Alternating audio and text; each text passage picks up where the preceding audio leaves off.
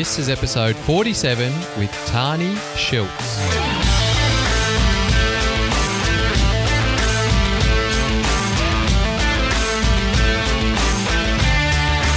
G'day, legends, and welcome to Your Life of Impact, where we connect with world class athletes and coaches, health experts and enthusiasts, inspiring entrepreneurs, and community leaders, all to teach you how to tap into your inner excellence.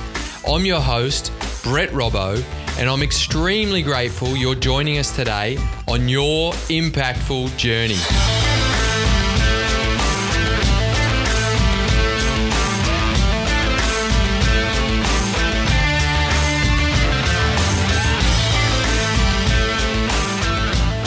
Right.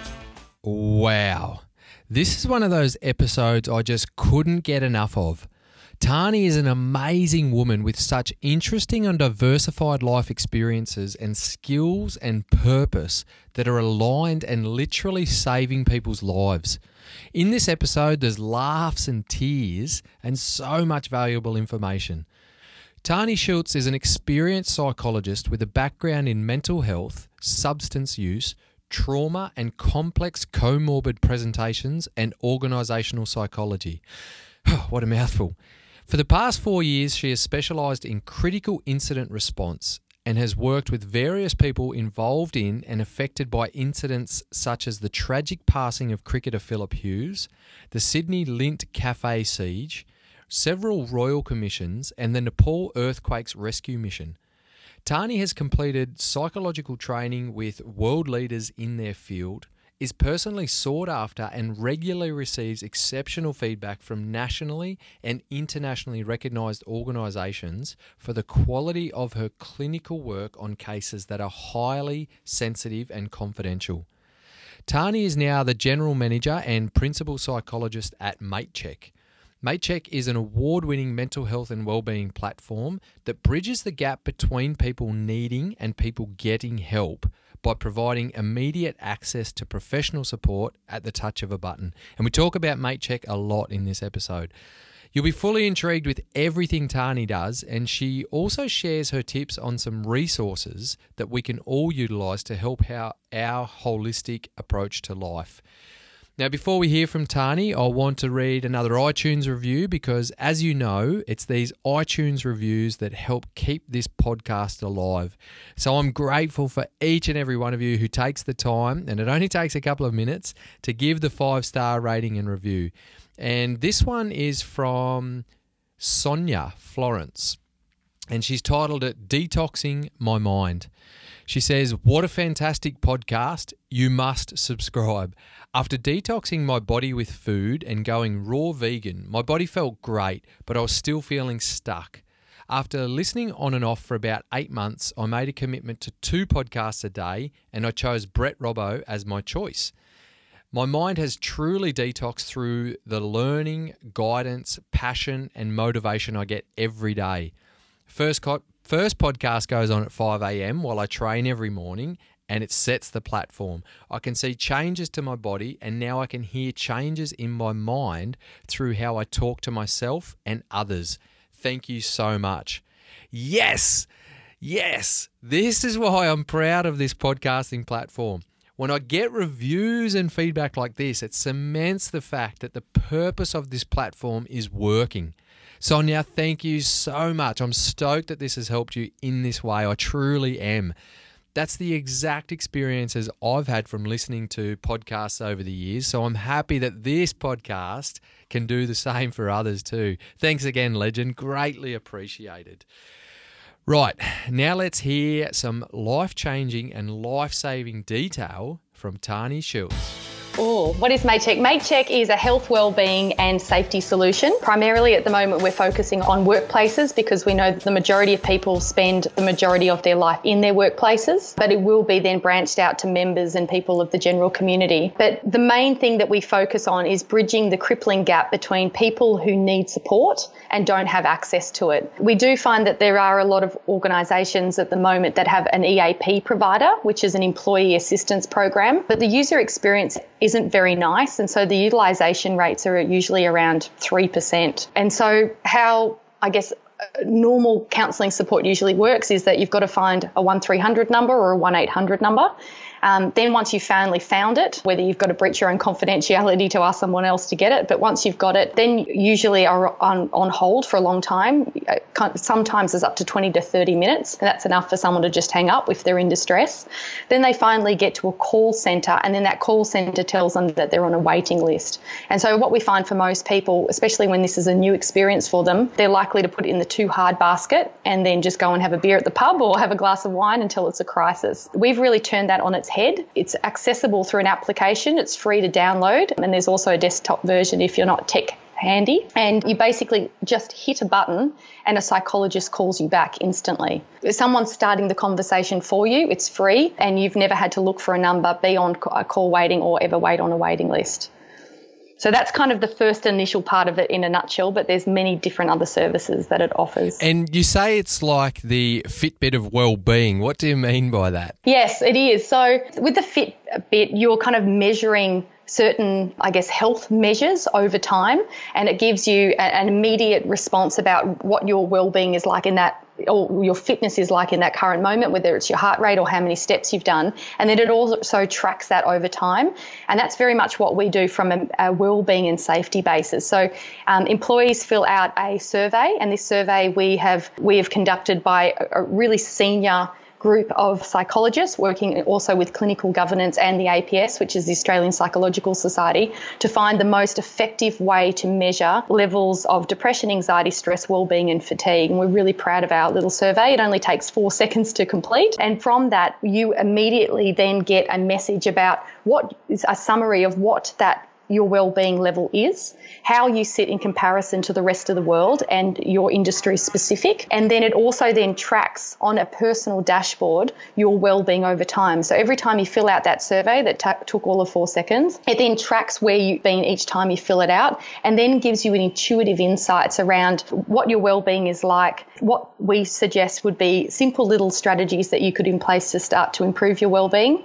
And then we also give you tailored resources and those resources include podcasts and videos, worksheets and info sheets. So there's so much information out there in the world, and sometimes with organisations they have resources, and it might be one folder with 3,000, and you open a couple of them and you just think, well, these aren't relevant to me, so then you give up there. We want it to be a really valuable user experience, so we only feed you five resources that are actually relevant to your level of well-being at that time. This is brilliant. Quite a lot of detail in that. What what kind of companies are taking it on board at the moment, or is it still early days?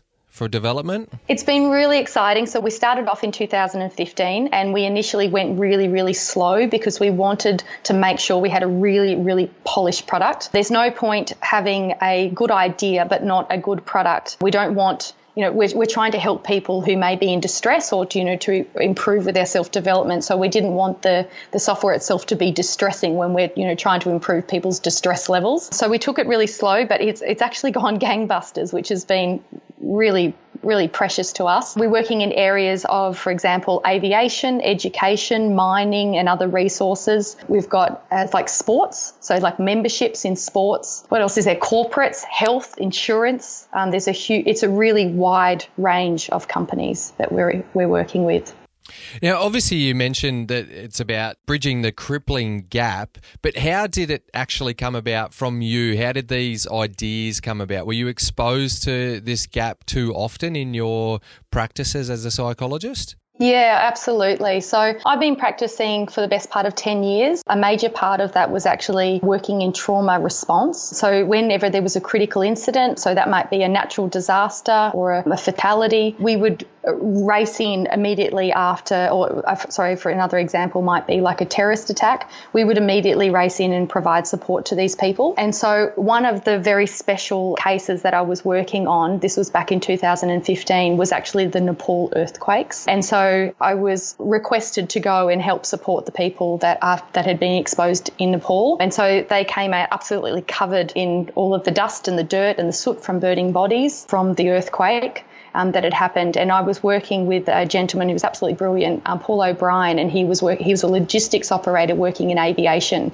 And so we used his plane to gather all of the people and get them out of there. And then I was the trauma psychologist who debriefed all the people. And while we were there, we boarded the people onto a bus, and I gave them some psychoeducation around the symptoms that they would experience commonly after trauma. Those acute stress reactions, short-term memory loss, lower back pain, dry mouth, confusion. And I said, if any of this resonates with you, put up your hand if you'd like me, you know, to be available for some one-on-one. And every single person in the bus put their hand up. And I thought, you poor buggers, you've just been in a horrendous situation. And now you're going to have to loiter around a hotel foyer until I'm ready. And we've got to make this a better user experience. You know, we, I don't want you calling up and trying to book an appointment. I don't want you loitering around. And so from there, Paul O'Brien went off and, and did a lot of work in um, establishing the first part of this app. And I've been now assigned to, to completely look after this baby. And so from there, it's just grown more and more and more. And we've, that's where that Fitbit of well-being, we now measure people's well-being. They fill out world-renowned questionnaires. We give them emotional intelligence coaching. So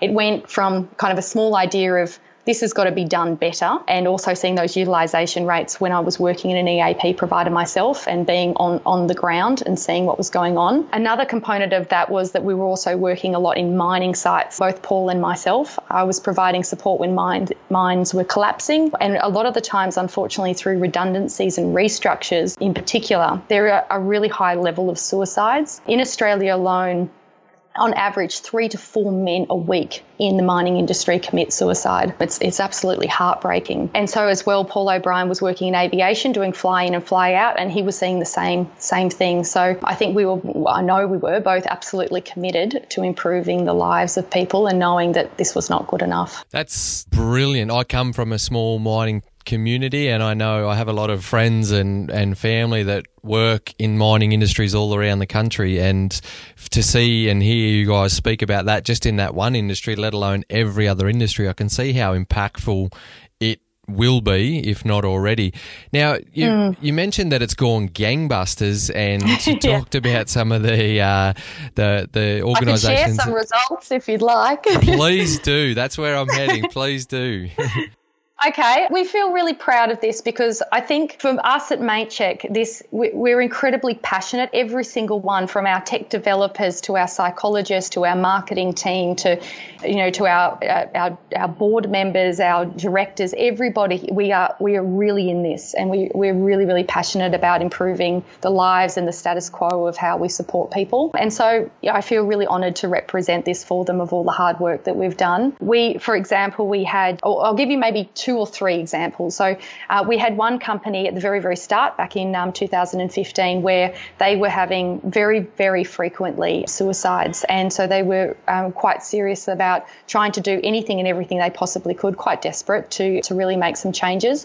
The final straw for them was when the bus driver didn't turn up to pick them up for work. And it was actually because he had also suicided. And so it, the morale was just, it was heartbreaking. And so we, they had an EAP provider, but they wanted to do something else. So we put MateCheck in, in, in place, and we found within the first 12 to 18 months that uh, they'd gone from uh, one person reaching out for help in that time to 70 people reaching out for help in MateCheck and 12 of those people going into company funded rehabilitation and returning back to work really successfully. In 18 months, we didn't have a single suicide in comparison to almost weekly, and hence why I won't name that company because it, this is not to, to look negatively on them. They were doing an incredible job. And another thing that we also put out there was that through that measure of the wellbeing, when people fill out the wellbeing survey, we're asking them to self report their level of mood, stress, worry, quality of sleep, and life satisfaction. And so from that, then we remove the personal uh, details of the people because it's not about Big Brother. It's about giving the company some insights about the risks and the and the emotion that's in that company. And so what they found that was a huge level of individuals were reporting high levels of fatigue. And so for them, they'd immediately made this assumption well, of course they're fatigued. They work 12 hour days in the elements or night shift. You know, there's nothing we can do about it. And we said, well, let's change these assumptions because we know that this isn't working. Let's open this up to uh, start to really genuinely understand what their experience is like. And so we put, after they filled out the survey, there was one question on the application that said, Is there things that we should know about that could improve the fatigue levels of, of our employees? They got over 420 responses, and there was a incredible amount that, that said, We have a moisture problem in our camp and our pillows and beds are moldy. They couldn't believe it. Why hadn't someone come to complain about it? But the idea of a bloke complaining about a pillow, it suddenly then made sense. And so credit to the company, they changed camps, they improved, uh, they changed all of their bedding, and fatigue had a huge improvement. And overall employee engagement and well-being went from 51% to 82% in just a week. So we had this huge improvement from um, from doing something so simple. But that moisture problem could have also led to psychological workers' compensation claims and also physical health if, if those mold spores got into their lungs. Sometimes it, it's not it doesn't have to be quite a psychological improvement to, to improve the psychological experience for an employee. Sometimes it's something really practical that unless you actually give a good, I guess, foundation for someone to be able to express those things, it's just always going to fall on deaf ears. Another client that we feel really proud of, and this is far more recently, in the last 35 weeks, we've been running MateCheck in another company. Again, they only had one person who'd reached out for help in a year. And in the last six months, they didn't have a single person who'd reached out for help using using their EAP provider. We've had MateCheck running at the same time, and in that time, we have provided 290 counselling sessions. Of those counselling sessions, we had several people who returned back over time, and this was adolescents, these were couples counselling. There was a, a huge amount, it was actually matched that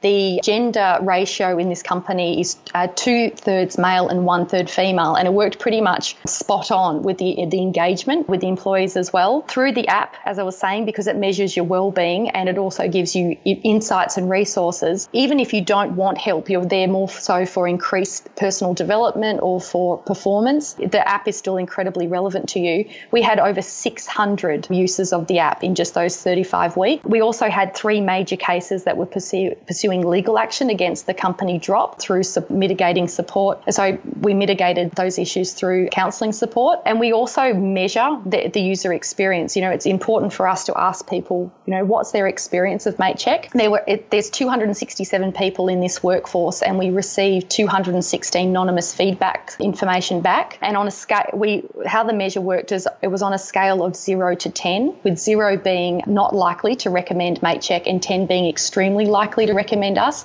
And of the average of the 216 evaluation feedback, we received an average of 9.2. So that was that's been really special. We also again in that 35 weeks have not had a single suicide. Brilliant. That is absolutely mind-blowing. You're literally saving people's lives. It's been far beyond what we ever imagined. We, you know, we don't consider ourselves powerful, you know, by any way. We're here to just, you know, try to do our best to help people. But it was really actually, it was really special to to start to see some of these results that we you know, what we're hoping to do seems to be working. That, you know, the user experience for these people is is simple and easy and respectful and empowering. It's wonderful. Well, you might not look at it as powerful, but I certainly do. But I guess what it just proves is that it's necessary. And as you would know way better than me, but, eh, you know, mental health issues are a real and deep, impactful thing in our in our communities in every country in the world. So a massive, massive shout out and congratulations to you guys and the team behind MateCheck. That's absolutely phenomenal. Thank you very much. Much appreciated.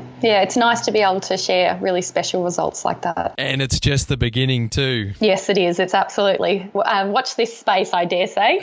There's some really big, really big things coming along that I can't really share at this point, but I'm almost wiggling in my chair with excitement to share share with you at a later oh, date. I love it. I can hear it within your voice. That's brilliant. Now, Tani, before we dive deeper into a bit more of your interesting life and where all this has come from and your perception of the world, I want to say welcome to your life of impact.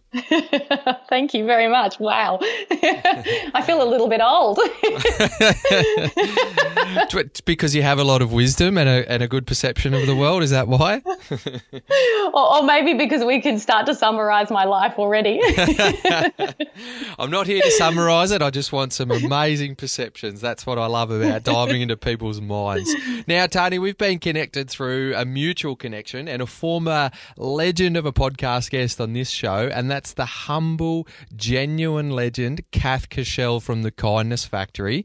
And yes all our regular listeners know. I often talk about Kath in my short episodes, and and uh, obviously had her on for the long interview.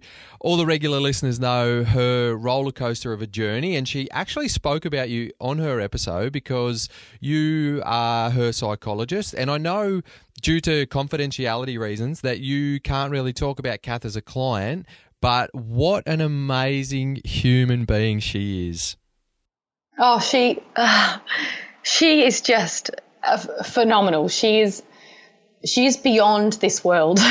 she just inspires me every single day. I think we are just so lucky as humans to have her on this earth. Um, she's got such a, a beautiful soul and an incredible deep sense of meaning and purpose and kindness. I just I feel so fortunate and privileged to know her and and so privileged that she had the bravery to trust me to go on this journey with her. She's yeah, I, I cannot speak more highly of Kath. She's as you said, she's an absolute legend.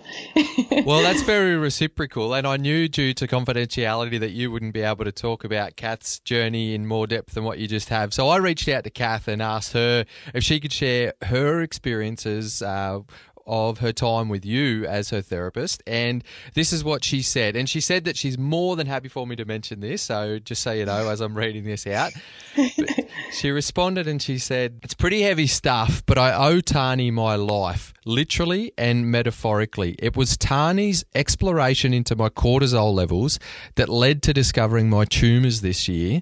Without her love, as a professional, in brackets, support, guidance, and generosity with time, I would not be half the person I am today. Tani has been the biggest life influence for me to date. I feel that any achievements and the impact that I have on the world is a reflection of time that I have spent with Tani, which makes me want to be a better person and makes me work harder at being a better person every day. And then She's been a really big influence on my life, and as I said, she's someone who has not only allowed me to overcome multiple adversities, but has also made me a better person in the process. Oh my God, that's so beautiful. That's you. I didn't expect to cry on this podcast. Oh, oh, she's just so beautiful. I often say that she amazes me and uh, with her attitude and you know one of the reasons why she's alive is literally due to kindness and her attachment to that and after reading that and and talking to Kath more in detail a big big part of the reason why she's alive is because of you well I I, I care about her so much and I yeah I mean you she, she, she, I mean, she owes everything she has to herself but I'm, I'm just so grateful that my genuine care for her and the insights that I was able to share with her, I'm just so grateful that she was able to trust me um, and to go on this journey with me to explore this. God, I, she certainly doesn't owe her life to me, but I'm, I'm so grateful I could help her along the way that I could be a nice experience for her and to give her back some energy because she gives so much back to the world. And I think that's what we're doing so often. We're just, we're trading energy and sometimes we've got enough to give, and sometimes we burn the candle on both ends, and we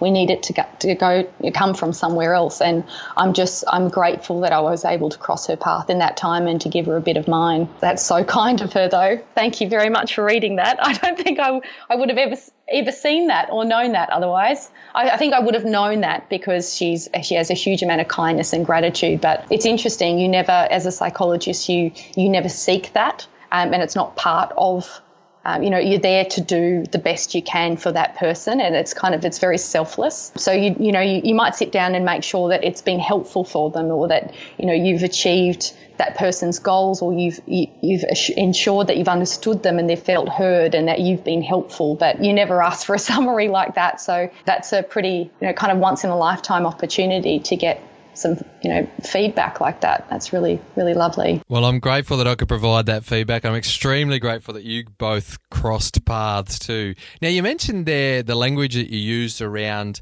energy and an exchange of energy. And with my talks with kath i realized that you've obviously got more of a holistic approach to your work as a psychologist and looking at a person as a whole and not just their current needs when they see you. What what does it mean for you to work with a person in that way? I think it is. It's really important. Like, we're never ever going to get the best results if we're not seeing the bigger picture. You know, I, th- I, think that even comes down to something kind of even from a more scientific or kind of clinical setting that I, I, don't think you go to a head doctor or a body doctor. You know, if you if you go to a head doctor and you don't kind of appreciate someone's energy and their social life, their gut health, their physical health, then you're never going to get the whole result. You're only going to get one part of it. And I think it's the same with physically. If you if you look at someone physically but you don't take care of their spirit and their will and their determination and their emotional well-being, then you're never going to get everything out of their physical well-being. And that includes, you know, if it's physical rehabilitation that, you know, a huge amount of someone having the grit to you know get through rehabilitation when they're working on their leg or their arm or you know a shoulder surgery is their spirit you know, that if, if, their spirit is strong, their determination, they feel a sense of meaning in their suffering, that, you know, we can get through the most horrendous of experiences in our life, but we, you really have to look after someone's spirit. And that's above and beyond someone's I guess, psychological capacity or cognitive capacity or physical capacity. I think it is really important you look at the bigger picture. Where does that come from within you? Is that extra studies you've done, or is that just a lot of extra interest that you've developed over the years? I think it's probably a bit of both. I think naturally, as a child, I was just a really curious child and probably a little bit more sensitive. I, you know, I, Uh, you know, I took time to kind of think about things and try to understand the cause and effect from kind of a bigger picture. And also, I guess over time, I, I love learning. It's an absolute life passion of mine. And so, you know, I, I will find myself reading anything and everything. It doesn't matter, even if it's not something of natural interest to me. I am, I think that curious nature. I also, when I was young, I was, for some reason, I was absolutely fascinated by the Holocaust. So I read a huge amount. I think one of the first main books I ever read as a little child was Number the Stars, which is actually about the Holocaust. And, you know, that sense of meaning in our suffering that sometimes things are, are put on us that we, we cannot escape. We just cannot escape. And how do we find strength and purpose in a time where everything that meant anything to us has been stripped away from us? And so I think through that, I really started to appreciate how important spirit is and our gut health is and our, our sense of meaning and purpose and connection and energy with the world. So, yeah, I think it kind of started from really young. I, I actually I found a diary from when I was 14 years old. And in the diary, it actually said that I wanted to be a psychologist, which I think is so bizarre because I can't even remember knowing what a psychologist was at 14. yeah, um, absolutely. But, but yeah, I, I was just fascinated by the brain and kind of and law as well. And I think when you think about kind of law, really the, the greatest law, the final law is us. Our perception is our reality, and we create law based on that perception. So I really wanted to kind of understand the mind and you know the bigger picture of what influences that. Reading books like that at that age, I can see why you were drawn to trauma psychology. You mentioned there yes. before about your interest around the brain and gut health and things like that. I found it really interesting when I was reading your bio on LinkedIn that you were uh, an expert panelist on the I Quit Sugar panel. Yes. Tell me a little bit about that. So it's it's really interesting. I guess any, and this is just my viewpoint. I, I guess you know there are so many different ways that you know you can kind of skin a cat, so to speak. And so this is just kind of one snapshot of it. But it's interesting. A lot of kind of our cravings, you know, they, they're tied to you know obviously emotions and having an emotional experience. And withdrawing from sugar can actually be quite a traumatic experience. A lot of the things we never do anything dysfunctional for a for a, or we do everything that dysfunctional for a functional reason. So whether it's consuming too much sugar or fat or self-harming or being cruel to others, whatever it is, we do that dysfunctional thing for a functional reason that we're, you know, still fighting to be able to meet our needs and to feel complete. And so a lot of the times when you withdraw off sugar, you actually, a lot of those old traumas or needs we uh, start to come to the surface. People can become suicidal from withdrawing from sugar. It can start to trigger old traumas. A lot of kind of that low self-esteem and insecurities, um, feeling kind of quite emotional, almost like I guess when you're coming down from drugs, that you know people kind of almost become a little bit more needy and lost and unsure of themselves. They feel experience physical pain, sleep restlessness, cravings, yeah, and sort of kind of listlessness and confusion. Yeah, it's it's really interesting what quitting sugar can bring up for a person. And so the wonderful people at I Quit Sugar were very clued on about that and wanted to make sure that they gave a professional experience and a holistic experience so that it wasn't just a book that told people to quit sugar. Um, they also recruited a 24 hour panel of people who would be able to support them through that experience and help them explain and and resolve some of the the emotions and thoughts and feelings that were coming up. Interesting. I didn't realize that it was that big of a deal for for people, but it makes complete sense because everything has an emotional attachment. Mm. Yep. And it's just that hollowness and neediness, you know, that comes when we're withdrawing sugar. You know, we can misalignment align that with what's that for. I guess the same as as I said before when you you're coming down from drugs, and we know sugar is, is incredibly addictive, but there a lot of times people do feel quite needy and emotional and lost when they're withdrawing from drugs, and they find it hard to kind of pair this is just my body having a chemical withdrawal. And instead, it's, you know, it, we start to think, what does this mean? Are people going to leave me? Have I met, made nothing of my life? Have I got no self control? You know, am I, am I at the whim of my external world and, and unable to control myself? There's lots of things that start to come up. Actually, I'm on a sugar free week this week. I don't really eat much sugar, but I, I am addicted to Lindt 90% chocolate. So there is a little bit of sugar in that. And over just the Christmas, a little bit, just a little bit. I think there's six grams per hundred. And, and I love my dark chocolate. My gorgeous fiance often cooks us up some homemade dark stuff so we don't have to uh, even have that little bit of sugar. But we, we indulged a bit over the Christmas period and we decided, all right, we're going to have a week of just no sugar at all, like no added sugar of anything at all. So last night I found myself creeping around because we hadn't made any chocolate and thought, I've never had a sugar craving, but I just really want chocolate. If there was milk chocolate here right now, I'd probably eat it. and I don't usually eat it. It's a bizarre thing. And I guess that, you know, it can be tied to a couple of other things as well. Apart from just sugar, it's like it's a it's just a treat. You know, it's it's nice to you know treat ourselves, to look after ourselves, and sometimes you know, even if it's like buying an overpriced magazine, or you know, sometimes we do we do things because it's just the act of looking after ourselves, and other times it's just out of sheer, sheer boredom that we go into autopilot of what do we do when we're bored. For many of us, we get up and look in the cupboard. Something to do. it was definitely a treat that I was looking for.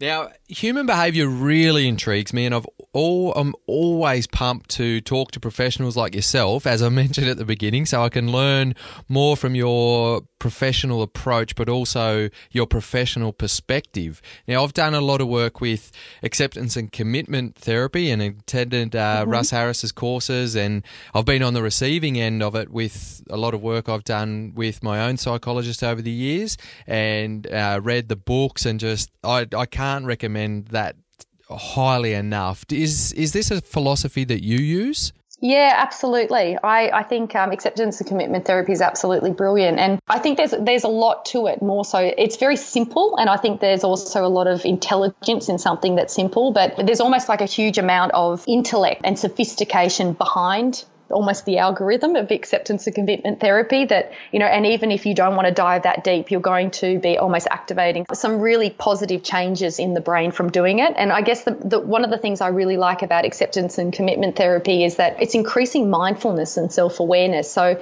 you know, in order to accept something, you need to be aware of it. And acceptance doesn't mean that you agree with it, it just means that you have the ability to be able to name that it exists and move on. And that improves our ability to notice things without being distracted distracted. It also improves our, our ability to not be distressed or consumed by an experience. And it also means that we're empowered when knowledge is power. So if we learn the coping strategies to be able to name what's going on in our internal or an external world, then we then have I guess, the split second to not be reactive as, and to be responsive. So I guess a lot of the times when we, it's interesting when people have emotions and you ask them, so for example, anger, what, you know, what does anger feel like? And a lot of people actually can't answer it. They're absolutely stumped. They'll say the, the action that happens after the emotion is experienced. So they'll say, "Oh, I put my hand through a wall," or "I scream at someone," or "I, you know, I run off." But no, that's not what anger is. That's the behavior that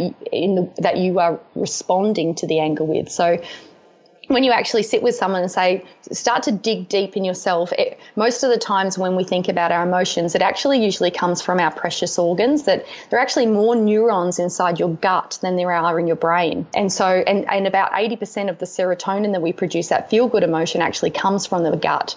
So we, we've got to think about the wisdom that's going on in our, in our precious organs. So when your heart pounds and your stomach twists and your intestines tighten, it sends a message to your brain to say that you're under threat. And that activates then cortisol and adrenaline and shuts that higher order thinking down, and you're in that kind of fight, flight, freeze, or faint primal mode. And so, what ACT does is it allows you to sit and think, what is that? What does that emotion feel like? And so then you can name those physical sensations. So it might be, for example, my heart rate increases. I start to feel hot. I get clammy uh, palms. I clench my jaw. I clench my shoulders. My stomach feels empty and deep. Uh, my head and my shoulders feel heavy. So I get tunnel vision. I go red. So you start to actually have physical sensations. And instead of them being things that you are scared of, they actually become your friend. They become your warning sign. So that when you experience them, before you've even done anything to damage yourself or your environment, you can then say, I know what this is. This is that anger. And then once you know what that is, you are now in this wonderful space where you can think, and what do I want to do about it? So that's then you can make that commitment to be able to say, I'm going to walk into the other room. Or, you know, I'm going to say to that person, I'm just not feeling myself right now, and remove yourself from that environment or choose how you'd like to respond. So it can be incredibly powerful by just accepting the experience, committing to it, and how you're going to respond to it. It's incredibly therapeutic. I could talk to you all day about that. I love it. I love to hear people like yourself go into detail around that. Like you said, it's it can seem like a very simple surface level, but it's very intelligent of how deep you can go and really, really understand yourself at that deeper level. Once again, my ears pricked there when you started to talk about the connection with the gut and the gut health. And I've done a lot of work with. I have my own coach who's also a functional medicine practitioner, uh, Uh, Carl, who we've had on the podcast a couple of times. From I'm interested to know from your the way that you work as a psychologist and with clients, and you know that connection deep down. Do you refer? Do you have people in your team, other professionals in that space, either functional medicine or naturopaths that you that you work with with your people, with your clients? Yeah. Absolutely. Sometimes, sometimes our clients will already have somebody. Like if they're, um, for example, like a, a, a, professional sports player, a lot of the time they might have their own physio, their own doctor, and their own uh, naturopath or nutritionist.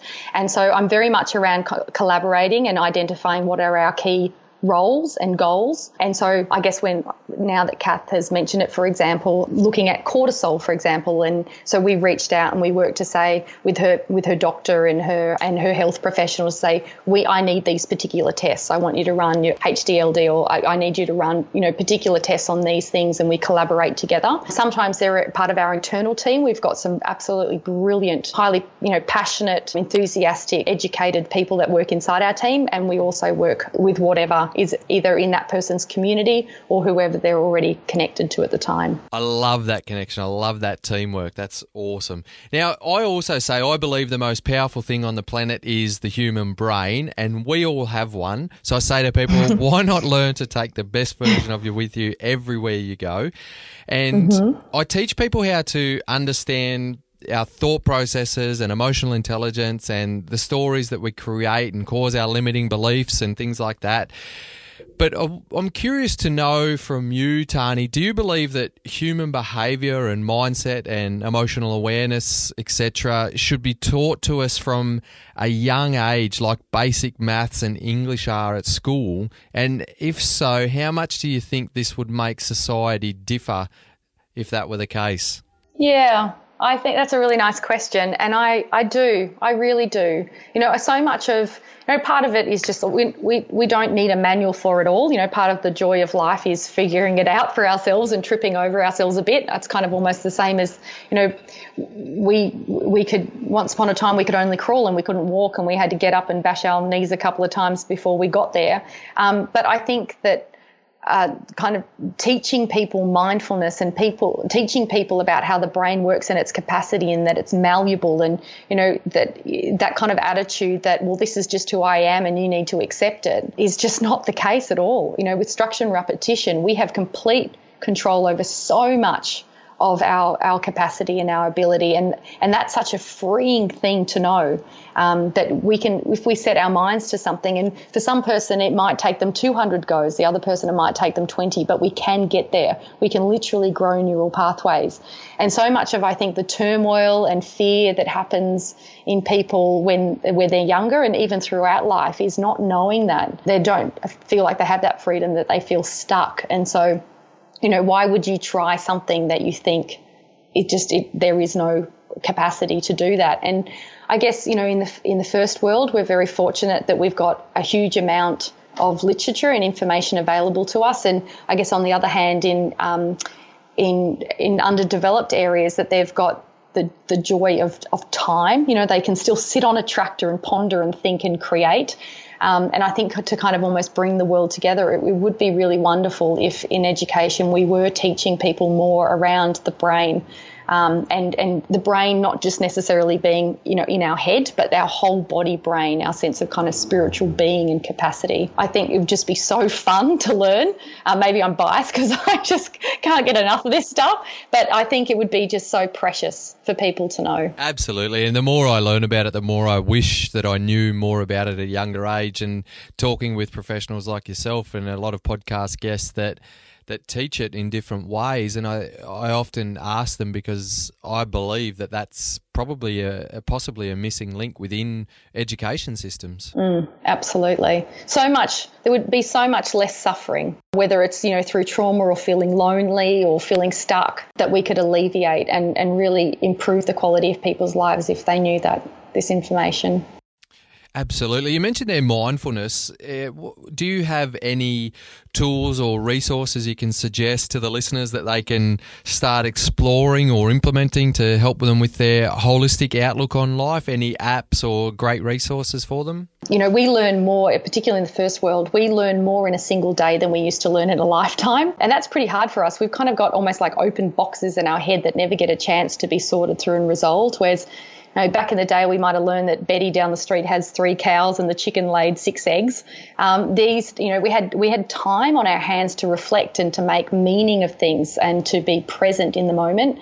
Whereas now we're, you know, we're eating while we're watching TV and we're on our phone and just on our Facebook feed, we might learn, you know, how many boyfriends are better than ours and what Vladimir Putin's doing and what Trump's doing. We're just, we're bombarded with information and we just don't have time to process it. So I think things that can create a lot more richness and and realizing just how fortunate we are in this world. Is just simple things like having a shower. And when you stand in that shower to feel that that clean warm water on your body that we are so lucky to have fresh clean water. Um, or when you eat something to actually stop and think and notice what is it about that food that you like. Is it the texture? Is it the is it the flavor? Is it the smell you know, what does it bring up experiences or memories for you? You know, what is it about that experience that makes it so rich? Often when we do two things at once uh, or more more things at once, we're literally robbing ourselves of that experience. And I think that's where a lot of that kind of those cravings and that emptiness comes from. That when we're experiencing something, we're not even really experiencing it. And so we're kind of craving to go back for more. And we overindulge and, and we feel empty because of it. So I think just stopping and slowing down in life and just being a little bit more observant and rich in the moment does a huge amount in itself. Brilliant. And I've the Smiling Mind and Headspace apps, I highly recommend them too. And I'm going to link those in the show notes for everyone listening. Now, I was going to ask you a question that I ask all my guests around actionable advice. I'm not sure if you just answered it there, but I want to ask you anyway. What specific advice can you give to the listeners on what action they can take to become more impactful in their lives and in their communities? Oh, so uh, yes, you, you're right. That previous question probably answers one part, but now you've given me the opportunity to talk even more. How, who would have known I was so nervous about doing this at the start, and now you can't shut me up. Um, I guess because I just I yeah, I'm passionate about this stuff, so hopefully it all makes sense. And I um, I love it. Let it ooze. so I guess that you know that would be my first part is you know starting to tap into some of these brilliant resources that are there like Headspace and Smiling Minds and just being more present in the moment. We feel richer for it. But I guess to add another piece there in terms of what we can do to have an impact on our lives and in, in you know in our communities is that I'm a really big believer. I know that you know selfishness has this it's got this really bad connotation about it, and I, I don't think it really should. That I think if we all and I'm kind of with my finger now kind of tracing around my face here, but if we all took the time to just sort ourselves out, to work on ourselves, the world would actually be a better place. You know, we would have less chips on our shoulders and less grudges and less a sense of revenge, you know, a, a less sense of kind of emptiness that it's giving yourself that permission to, you know, to, to look after yourself is something I would really, really ask of people. And in doing so, I think a lot of that is around kind of developing a purpose and meaning. And I know that that's something we kind of talk about a lot, but I think there's probably, you know, good merit as to why that, and I mean, there is no right or wrong, you know, cor- correctly or not. My, my kind of belief is that there really isn't kind of you know, a purpose in life, so to speak. You know, there's many purposes in life, but, you know, in, kind of down to the bottom line, there almost isn't a purpose in life. And we are so, it's such a wonderful thing that we're, we're left with this kind of blank slate to be the best version of ourselves and to make it what we can. And so I think when we develop a sense of purpose, it, it just gives us, it gives us guidance and meaning, um, determination, fulfillment, love, kindness, calmness, reassurance. It just gives us so much. And purpose can be on a, almost an hour by hour basis. It can be on a day by day basis, and it can be on a, a, in terms of a bigger picture life purpose. You know, I, I think that's such an important thing for people to think like, what does this all mean to me? And when we start to develop that, a sense of meaning, it gives us guidance that instead of being reactive to people, whether they're bullying us or they're cruel to us, taking advantage of us, or even being too, you know, very kind to us, that, you know, when we're stuck of knowing, you know, what should I do in this moment? That you kind of you go back to your backbone and your values and you always act in line with those values you know as opposed to I, you made me do this or i did this because you did that. That that sense of ownership and accountability i think you know we should all take a level of responsibility in our life I think that is a really good thing for ourselves and for our community. And in saying that, I mean almost in, even to the depth of suffering. You know, there are some people that I've been very fortunate uh, to cross paths with, paths with my own life, or even when we talk about things like the Holocaust. You know, finding even meaning in your suffering is such an enriching and incredible and important thing to have that you know to suffer unnecessarily is a kind of almost a bit sadistic you know it's not it's not needed at all. But in times when we we we some an experience has been imposed upon us, you know, we, in order to, it, I think it's so important that we are able to take the time to create a meaningful narrative for that. There's a difference between resolved trauma and unresolved trauma. That with unresolved trauma, it, it kind of still paralyzes us. It almost becomes the totality of our existence. But when we take the time to understand the, our perception and create an empowering narrative and a meaningful what we want to do with that information to help us in the future and then we can we will we won't forget it i'd have to give someone a frontal lobotomy for them to forget about their trauma but they are able to then look back on that experience without it paralyzing them and for them to um, find I guess some some direction in what they want to do and to you know, there's opportunity in all adversity. And so I think that that's such a wonderful, precious thing for everybody to have if they can find meaning and purpose. I hope that makes sense. wow. What I might actually do is we're going to do a round two and I'm just going to press record and I'm just going to say, Tani, just let it go. just give us all the information you've got. I could have listened to that. I sounded, I thought I was listening to an audio book there for a little bit. That was yeah, probably because I took so damn long. no, but well, that's what I like. Lots of detail. I don't know if I've got any more to say about that, but of course yeah, you do. I... But we, don't we we could oh, we could talk about it all day. There's absolutely no doubt. And a lot of those things you mentioned about you know the power of people taking the time to work on themselves and understanding their values, their purpose, whether their purpose is their life purpose. Or I, I really like the way that you put it of you know purpose from hour to hour and day to day, but really understanding their why and and wanting to do it for themselves and in line with their values. And I think that mentors and professionals like yourself and coaches can be a really good guide and they're vitally important for us to navigate the challenging landscapes of life. And you're undoubtedly an amazing mentor to many people, but I want to know about mentors for you. And I ask this question to everyone. If you could ask just one question to any mentor of yours in the world, who would it be? And what would you ask? And this doesn't have to be a current mentor that you have. It can be someone maybe in one of the books that you read when you were young, uh, or someone that you wished you'd asked uh, a question to that's been a mentor previously. Mm. It's um it's a big question for me actually this one because nothing actually really comes to mind um, immediately like i don't i've observed that i'm not naturally someone that like wishes I was had dinner with a movie star and you know hang out with them. All questions that I have I've asked, but at the same time, I love learning and am inspired by people every single day. Sometimes in the smallest of capacity, that every time I get my coffee from them, they always smile and look me in the eyes. To people who are just going through just the the most horrific tragedies on earth and um, in absolutely in awe of their strength and, and elegance in which they do it. But I guess if I, you kind of, you probably inspired me a little bit there by even thinking about the bigger picture of even, you know, some of the books that I've read. And I guess a great person that comes to mind that I think deserves a lot of credit is Viktor Frankl, um, and he is he was actually in the Holocaust, and actually Kath Koschel gave me his book, which is The Meaning of Life, and he was in the Auschwitz concentration camp, and I, I think if I I've probably got two questions actually, two funny things that I, I think about a little bit that I'm quite interested in and would love to get his perspective on, and one of them I guess would be around enduring love. Uh, so many people are lonely in this world, but are full of love. And that actually really breaks my heart. It makes me really sad just thinking about it, particularly as we get older. And there's a lot of people who are alone. And I guess what he thinks are kind of are the characteristics that improve someone's chances of experiencing enduring love from another.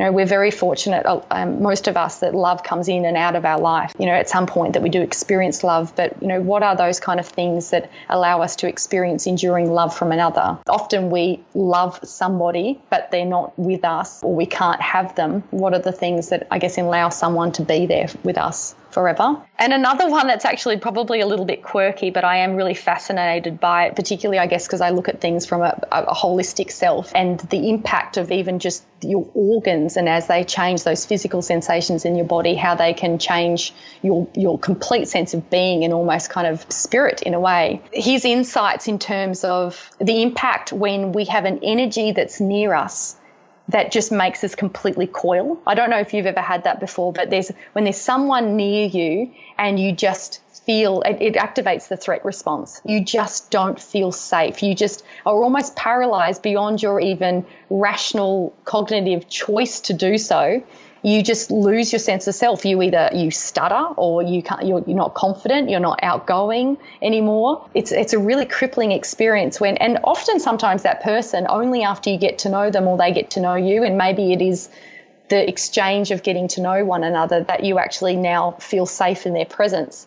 But it, I think it's such a an interesting phenomenon that that instinctual part of your body can absolutely coil so that almost your spirit is paralyzed when you're around particular energy that makes you feel threatened and unsafe. Does that make sense? Of course, it makes sense. Once again, I was just letting you let it out. That's brilliant. I love uh, Viktor Frankl's work and read uh, A Man's Search for Meaning and understood the logotherapy that he created afterwards. I think that's very, very impactful. So it doesn't surprise me that he's someone that you would ask a question to. Now, Tani, I'm a very values based driven person, and one of my top core values is giving. And I give all my guests something for giving their time and abundance of value on the podcast. For you, I'm going to send you one of my uh, life tees where 100% of the profits go towards the chosen charities of the elite athletes who have designed the tees. So you'll be getting one of those to say a massive thank you for your time on the podcast. Oh, thank you so much. I'll wear it with a lot of pride. You're a wonderful man. Thank you so much, Brett. Of course, my pleasure. Now, just to finish off, where can our listeners learn more about you? So, where can they find you online, and how can I and the listeners help you on your journey? Oh, um, I don't have a personal website or anything like that. I, am on LinkedIn. So, you know, if you would like to connect with me, I'd love to. You can request to be connected with me on LinkedIn. But I guess in terms of helping me on my bigger journey. It might feel like a little bit cheesy, but it probably just comes down to, I guess, each person giving themselves permission to look after themselves and to really kind of dedicate a life to self kindness and world kindness. And I guess if I was to be a little bit selfish, then the other request would be to kind of get on board with asking their workplace to get involved with MateCheck. You know, I'd, I'd really am it's it's an extension of who I, I, am as a person. I'm really dedicated to doing whatever I can to to improve to improve people's lives or to or even create a foundation to help them in any way I can. And so I really believe in MateCheck. And so if if people wanted to, our website is www.matecheck m a t e like mate on your mate, um, and then check. I guess this is your kind of almost pocket mate that checks out, looks out for you com. So www.matecheck.com. I, it would be really, yeah, really special to me if more people wanted to get involved, get their workplace involved in MateCheck. It's far from selfish for you to ask that because you've already shown, proven to us how life saving it is. So I'll link all that up in the show notes too. Tani, you're a legend. Much. You're a humble, genuine, courageous soul Keep shining your holistic well-being light to the world. Thank you so much, Brett. This has been a really, really. Uh, it's my first experience of podcast. I've done a lot of talking, um, public talking, but not a podcast. And yes, um, I love first-time podcasters. Gorgeous.